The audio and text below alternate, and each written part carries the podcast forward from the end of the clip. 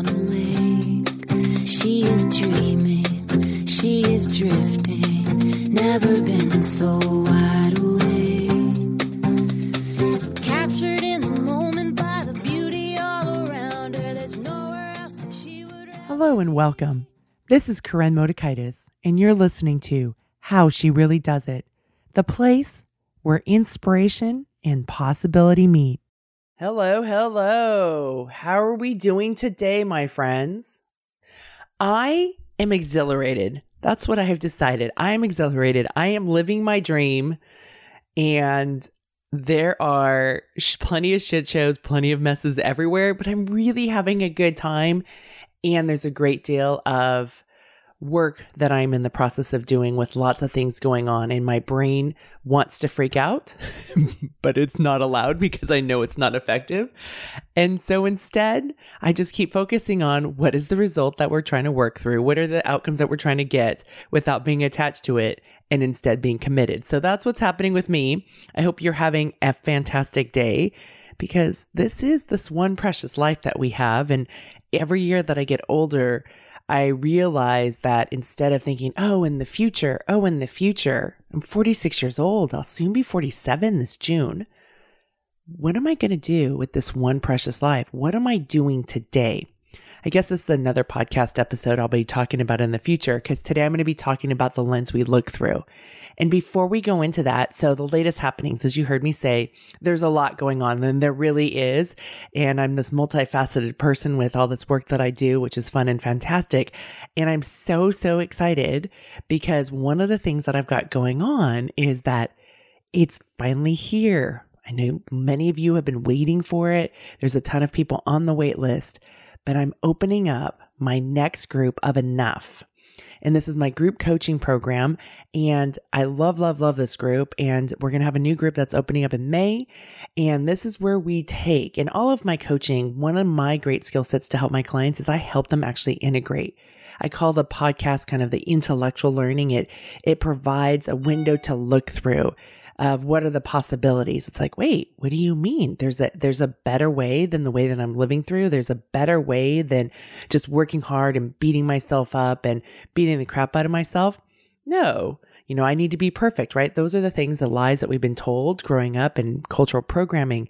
And then in the show, I talk about the countercultural world that we can create and live in that's really amazing. And then in the enough group, we actually practice and live it. So there's some of you that are able to take the show and incorporate in your life. And if you're like me, you want structure and you want a place to connect with others, then this is the place for you. I often joke that I drive 45 minutes to go do my physical therapy. There's a back class that I go to because I, even though I have all the tools in my house and all the exercises I could do, and I have a gym membership five minutes down the road. I like to go there because I don't have to use my own leadership energy.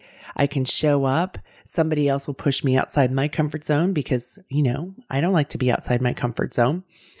And I can connect with other people, even if just saying hello. And this morning I was there and they hadn't seen me a couple days, or actually this week I've been gone because there's been so much going on here that I have chosen to go to the gym and it was just nice to say, Hey, Koren, where have you been? We've missed you. Right. And a couple people came up and said that. So the enough group is like your gym and it's for your mind where you get to practice the stuff from how she really does it and the life coaching tools so that you can create work that you love that doesn't take over your life because you're using perfectionism, overworking, overachieving, which then creates a ripple effect into your personal lives. And we get in this downward spiral where you can be confident in the work that you do and be a high achiever without overachieving. Doing work that you're striving for excellence and having that high standard without overachieving where it's so costly for you, both for your health and for your relationships. And then the other part of the aspects of the enough group is what's your relationship with yourselves and those around you, the relationships that you want to have, and how do you want your relationships to look like?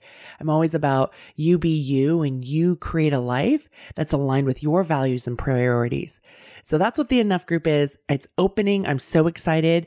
Go to the Enough webpage. It's how she really does it forward slash enough.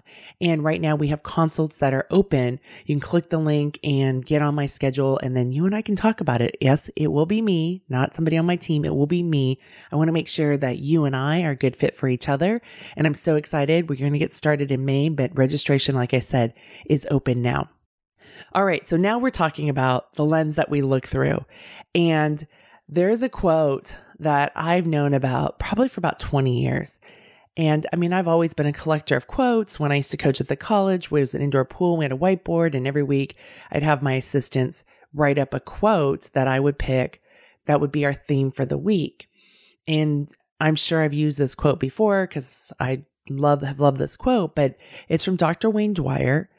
And he says, if you change the way you look at things, the things you look at change. And that sounds fantastic, doesn't it? You're like, wait, what?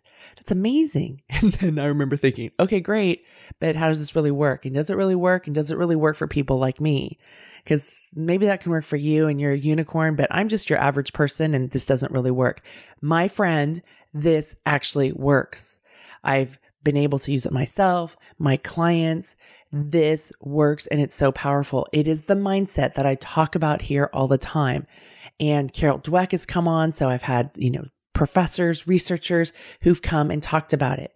So when you can change the way you look at things, the things that you look at change. It's our perspective. And that's so, so important. So that's what I'm going to be talking about today. The metaphor I want to give this is obviously lenses. I think of glasses, right? So, what's the way you view things? And we all have different glasses that we wear. Like, I have different sunglasses. I have my sunglasses that are for when I go coach on the pool deck. I have my different glasses that I wear when I'm going to maybe an event and I want, you know, whether it's my black glasses or my brown glasses. I'm pretty moderate, conservative with clothing. So, I'm not running around like in pink or yellow. But for those of you that do it, you rock on with your bad self. I love it.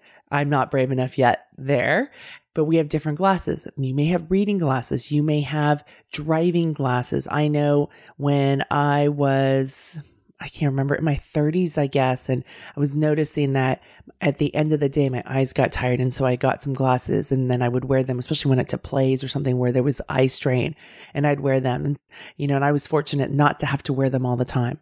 So there are many different kinds of glasses that we have. And just like with the glasses is what are the lenses that we look through our world at? So here are some of the lenses I used to use. The lens with skepticism.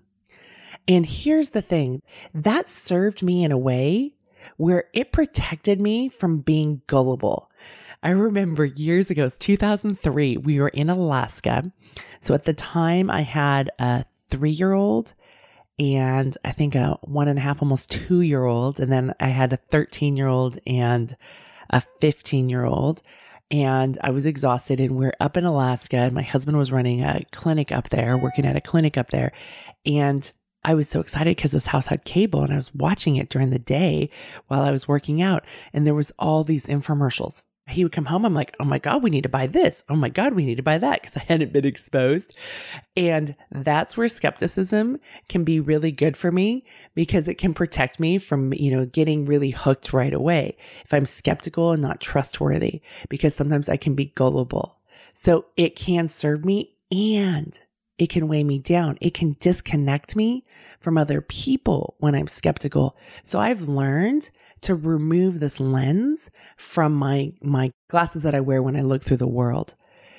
There's also the lens with fear. And lots of people use this lens with fear. One of the things is that our amygdala, our brain is hardwired to protect us.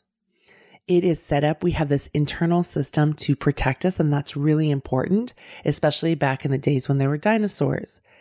And so often we don't have that kind of fear. We need to have that fear maybe while we're driving and people are texting, but we don't.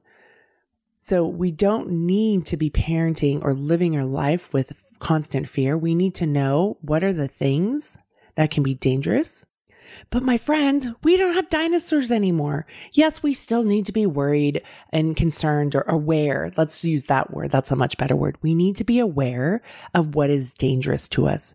Where are places that the risk may be too high? And I'm not. I'm a pretty risk adverse person. So it's not that like I've high risk and like, oh, don't worry, just jump and the net will appear. I'm not a big fan of that belief.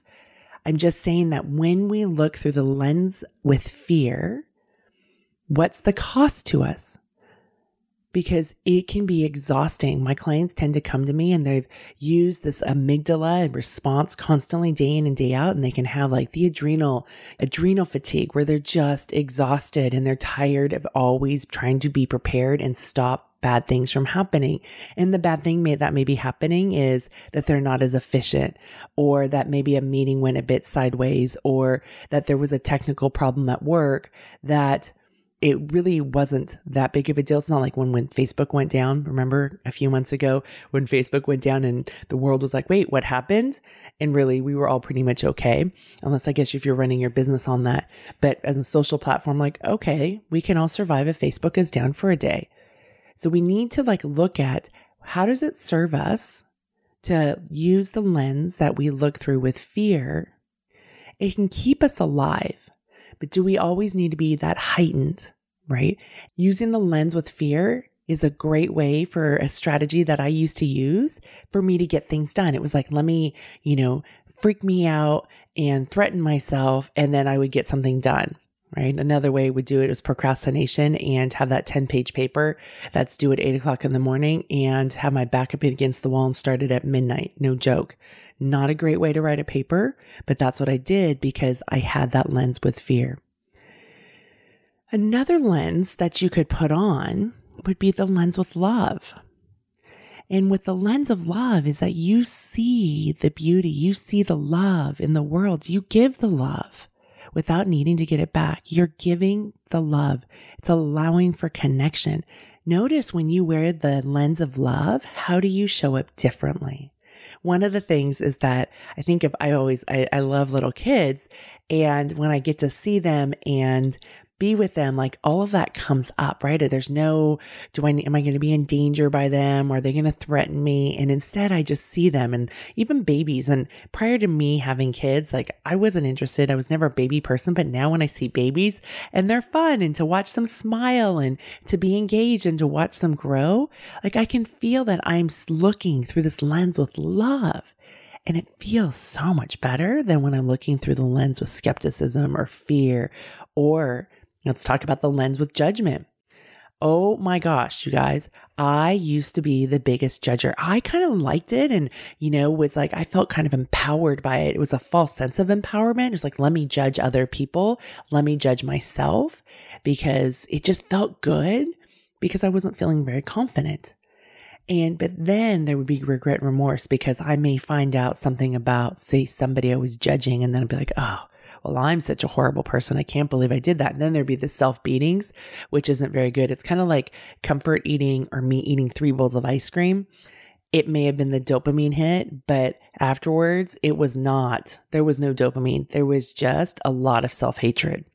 So the lens through judgment, it serves me because it protected me from being connected from others. It served me like, I'm going to judge you so that if you judge me, I already think you're an idiot, right?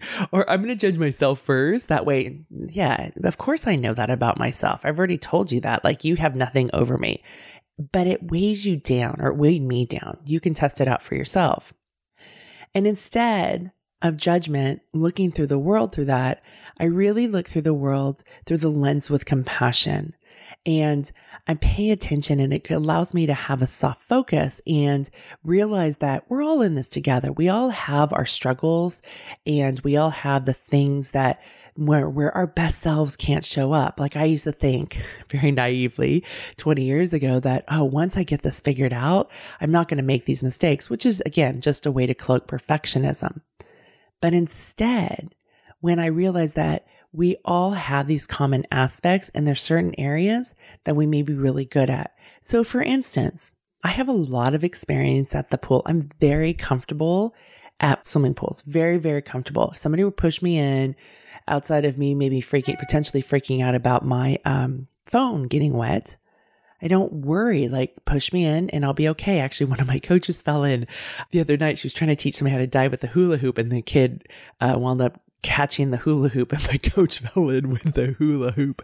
So that happens, but there's nobody's safety that we have to worry about. There's not a potential drowning. And that's something that I'm really comfortable with. And so for me, it's not a problem. And, but when for some parents, it can be really scary. And I remember that because there's this common humanity of not everybody knows how to swim. And that's okay. And while I may be good at swimming, right, or know how to swim, there are other areas that I can struggle in. And me knowing that maybe their struggle is in the pool and my struggle is in the kitchen, we have this common humanity aspect. And maybe they're like, wow, cooking is something that I'm just very comfortable with and I love to experiment. I had a client say that to me the other day and I was like, experiment? No, you must follow the rules, right? That was not her. I must follow the rules. so I'm working on that, you guys. Okay, so I choose to look through the lens of compassion. And the other one is the lens of empathy. And empathy is perspective taking and it's staying out of judgment. And these two have been so much freeing because I can deal with and work with a wide range of people and even people who would be, quote, difficult people. I just work with them in a place of fascination and I keep up appropriate boundaries. So these are the different kinds of lenses. And I want you to think about what are some of the lenses that you put on and are they effective? Right. And it's really important to know what lenses you're wearing because that's going to be what you're going to see. Again, I wear sunglasses when I go on the pool deck. At night, I know that there's the whole blue light thing. And while I may not work, I tend to watch television on my iPad. I tend not to read anymore, but if I do read on my iPad or my Kindle, I have these orange glasses. And you should have seen the first pair of orange glasses that I bought. My husband was kind of laughing at me because I looked like I was in the NRA. They're these, I don't know what they just, these big old plastic things. And I thought, well, I'll just try them, manage risk. I can't remember. They're 15, 20 bucks. And then now I have these a little bit more sophisticated looking orange glasses that are actually way me easier to travel with. They do give a tint so I I'm okay because I want my quality of sleep to be better. I'm okay with that tint, but you can bet on it that I will not be wearing those orange glasses when I'm on the pool deck because they won't protect my eyes from the sun. So knowing what lenses that you're wearing. There may be times, of course, when I'm around kids, I bring in the lens with compassion. I bring in the lens with love. Now, if I'm in a city that has a high crime rate, I may have the lens of fear and to be really, really aware. Or when I'm watching in a new environment, negotiating something, I don't really wear the lens of judgment because it doesn't help me and it's actually a blockade but I may wear the lens of critical thinking because that's actually going to really support me going through and not being that gullible infomercial person, but really being able to pay attention. And I still go back to compassion because it, it opens up, it gives me the soft focus and it eliminates perceptual blindness. So for you, this is really important. This uh, past week, we had uh, 4,000 flyers for the monsters that we were going through, and I asked one, some of my coaches to come over, and one of them could come over, and we were already in the process of counting these and collating these. And this is like, you know, something we're doing Tuesday night, and you know, the last thing that I really want to be doing is something like this, but they came early, we were there, let's just get it done. So she comes in and I tell her we're counting them in these groups. And she asked me a question like, how come they're in Spanish? I said, oh, because, you know, we have both English and Spanish. And I'm in the middle of counting. So I don't want to lose count because I'm not a very good counter. And that's quite a story, isn't it? And, and we're counting in groups of 10. It's not like I'm counting to a thousand, but and so I keep carrying on because I'm really limiting my words because I'm trying to keep my focus because I have this intent of getting this over with so that I can have like have a free night or get back to some other work that I want to get done. So when I'm in a place of trying to get stuff done, I'm really short. And we keep going we're counting and counting and she's just jamming through. She's awesome. Oh my gosh, she's amazing. And we keep going through and then she asks again about like Spanish. And I go, yeah, there's Spanish and there's English. And I keep counting. I don't answer any further. And she talks to me about this another time. And I said, yeah, we're doing Spanish and English. And she doesn't say anything. And then finally on the fourth time, she says something. Now, you guys, We've been doing this for 50 minutes. We are almost done. I am so excited because I'm like, I could see the end of this. This is going to be great. We're actually ahead of schedule. Isn't this fantastic? I am jamming along, counting, marking. This is awesome. And then she says, Koren, why is there Spanish? And I look at her again. Remember, this is the fourth time in 50 minutes, you guys. And I look at her, and my manager is there too. And we both kind of look at her, and, and I say, There's Spanish and English. She goes, Well, the postcards that I have only have Spanish on both sides. And I look at her and I say, What do you mean? and I'm like, Oh my gosh. So we had an error and I had to go get that fixed and that where the postcards are coming and we're going to be recounting. So as part of the, the mess, remember I said there's shit shows. I live this amazing life and there's shit shows. There you go. And it was so interesting because the next day I see her at the pool and we kind of talked about it and just I was laughing and she's like, "Well, I said it to you cuz she saw it within 2 minutes. She saw it and she's her immediate response when she said something to me was, "Oh, well, I don't want Koren to think I'm stupid because I can't figure this out."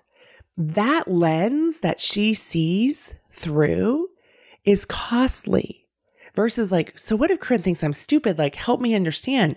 Both sides are Spanish. Why aren't we putting an English flyer with this as we're counting? It doesn't make sense.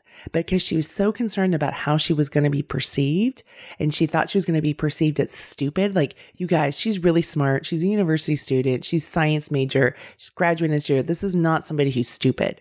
I still to this day don't think I'm stupid. I was busy counting. She goes, But you didn't say much. I go, Yes, because my brain was focused on counting. I only have so much capacity, and to count to 10 and not mess up was about my max capacity at that point.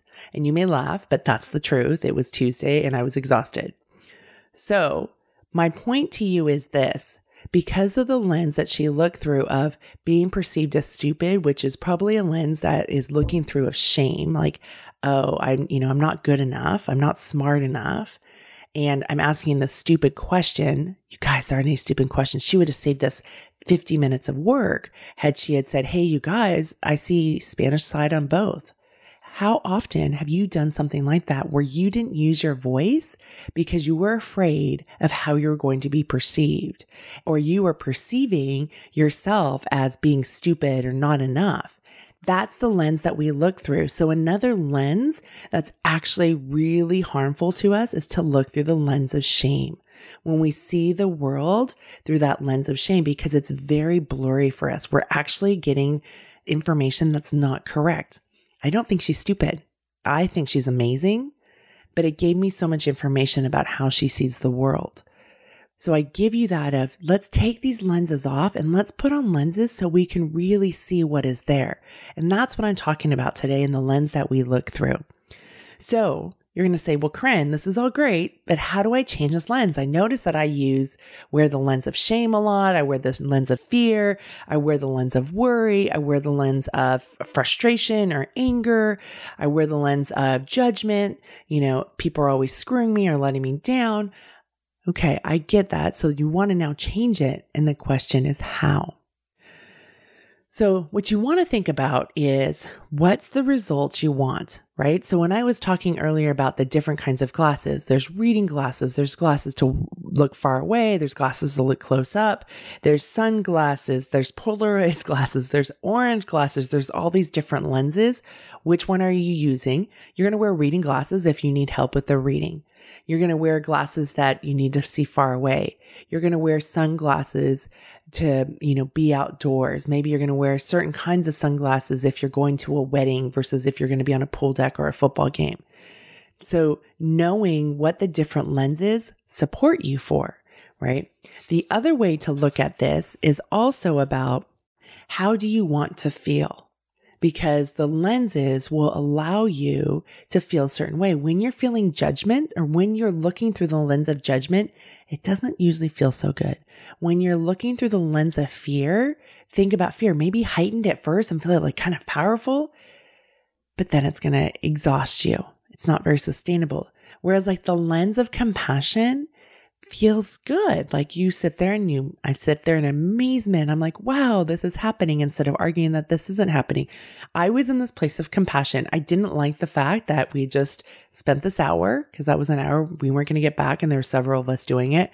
And I didn't like the fact that we had paid for these flyers and what was going to happen with that.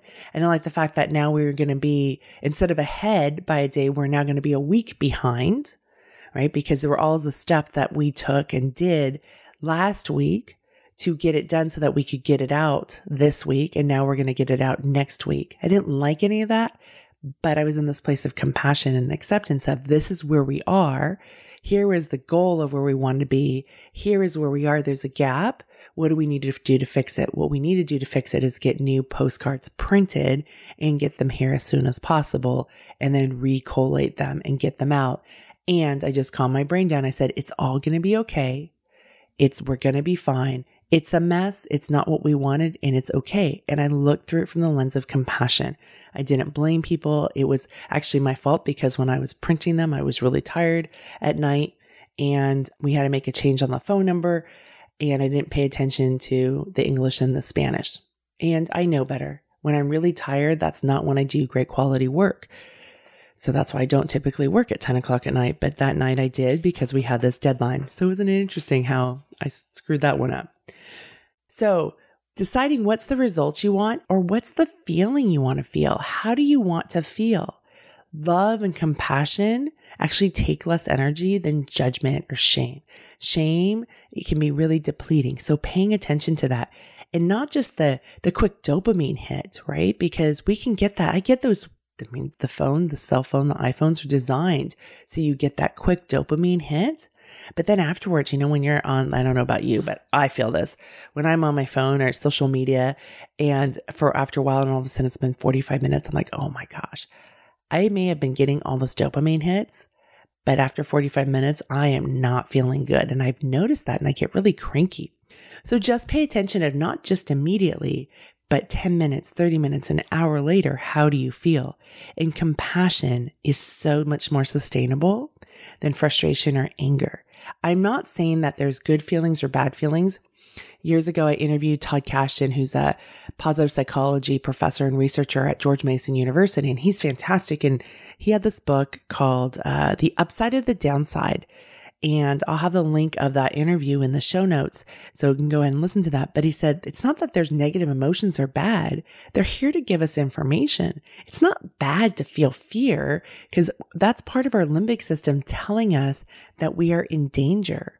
What's bad is when we dramatize it. So here's a form of dramatizing when I was coaching the our red group, which is like fourth through sixth graders, and I've had this long relationship, and a lot of times the kids know me since they're you know six years old. So fourth through sixth grade is like what nine through eleven or twelve. So I've known them for a long time. I'm coaching them. I built up this relationship with them and they they come up to me before a race and they say, okay, Koren, what do we need to do? And I tell them, I don't know, we're going to take like three breaths for the 50 freestyle, something that they can totally do. They just don't like to do because it's extremely uncomfortable.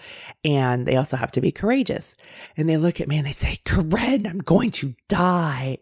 That, my friend, is indulging in the fear of what could happen and that's not going to happen for them because more than likely, if they need air, they're going to take a breath. And I know that.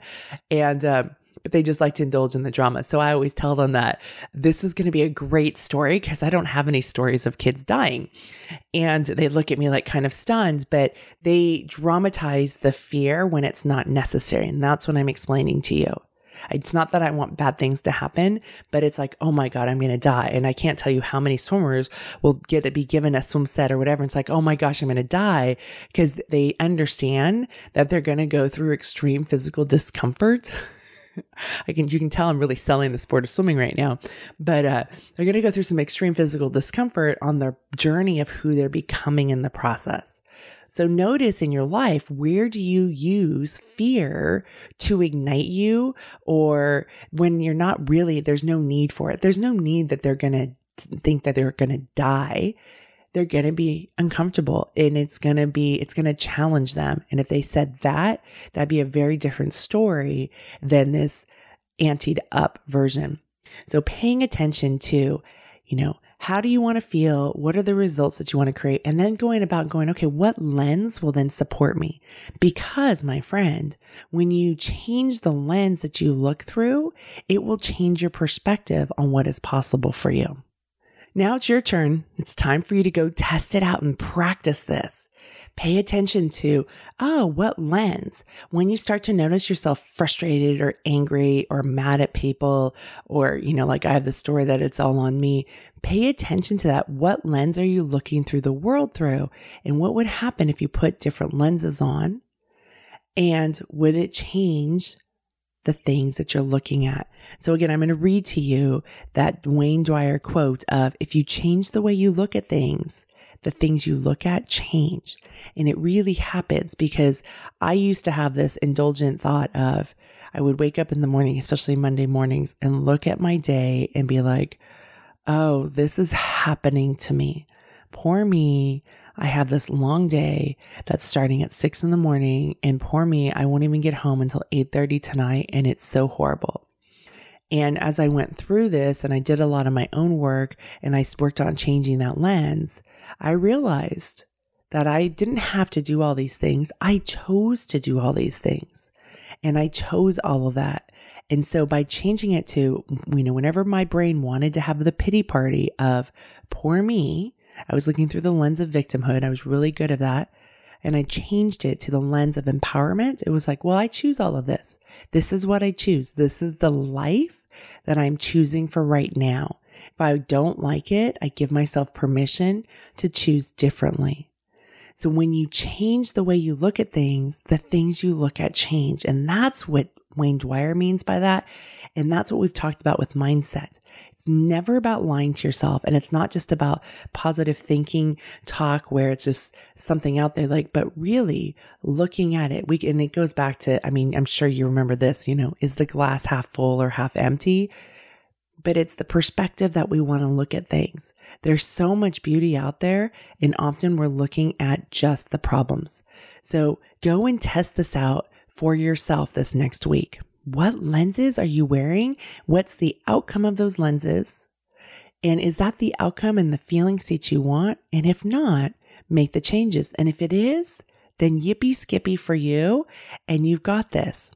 So I want to go back and circle back. The lenses that you wear show you the life that you see. So when you put on a different lens, it's going to change the color. It's going to change how you feel.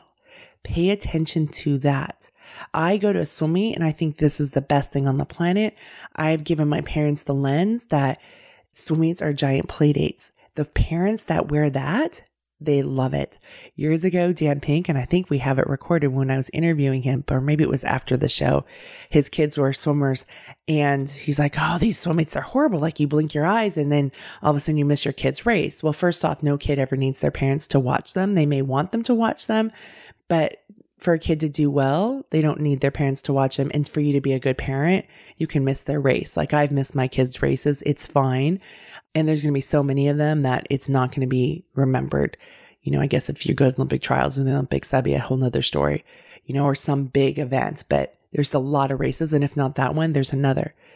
So the lens that Dan is looking at swim meets is really a painful lens because he's like, this is a waste of time. And it was a great learning opportunity because I realized that when I talk to parents about swim meets, I explain to them that there's so much learning that happens from the time the kid gets out of the car all the way throughout the day. They actually, they swim less at a swim meet than they do at swim practice. And it's a giant play day and there's so much learning that happens. So how can you reframe stuff? That is true. It's absolutely true about a swim meet, but how can you reframe things and look through it differently instead of focusing on only the negative, which may be costly? There's going to be things that are fantastic about a situation, and then there's going to be things that are difficult. And if you remember at the start of the show, I said, I live an amazing life and there are shit shows everywhere. There have been messes this just in the last week and a half, in the last 10 days. There have been so many messes. There are problems, but I do live an amazing life. And I go through each day and I'm like, wow, look at this life I get to live. Look at this life I've created for myself, which is very different than the lens that I used to look through. It's like, oh, here's the life that I have. This is just as good as it gets, and it really sucks. That's how I used to look through my life. And this one is less costly and it's true. And then I see more and more of the beauty of my life. And I also acknowledge that here's some of the problems, but I try not to get attached to them. I really work on not getting attached to them. So when you change the lenses that you look through, you will change the results and how you feel in your life. I'm so excited for you to go out and practice this and incorporate in your life. All right, my friends, I have very exciting news. The next Enough group is open for registration. If you want to have a life where you feel enough so that you can do work that you love from a place of confidence and not go into overachieverness where then the cost is your relationships, your home life, this is the place for you. If you want to have meaningful and connected relationships where you're willing to practice vulnerability. I know none of us are, but that, my friend, is the pathway to connection. Enough is the thing for you. We take all these tools in enough and incorporate them into your life. You integrate and implement them in your life so you become enough. All these tools that you've heard me talk about on the show, we integrate. This is your mental gym. It is your place to practice and show up. Right now, you can go to the link in the show notes, or you can go to www.howshereallydoesit.com forward slash enough. And during this registration period, there is a link on that page to the consult page where you will sign up and you and I will get an opportunity to talk about enough. And I'll be more than happy to answer your questions. I'm smiling big for you. This is your opportunity to become enough and integrate this stuff so that you can do meaningful work as well as have connection and love and the relationships you want.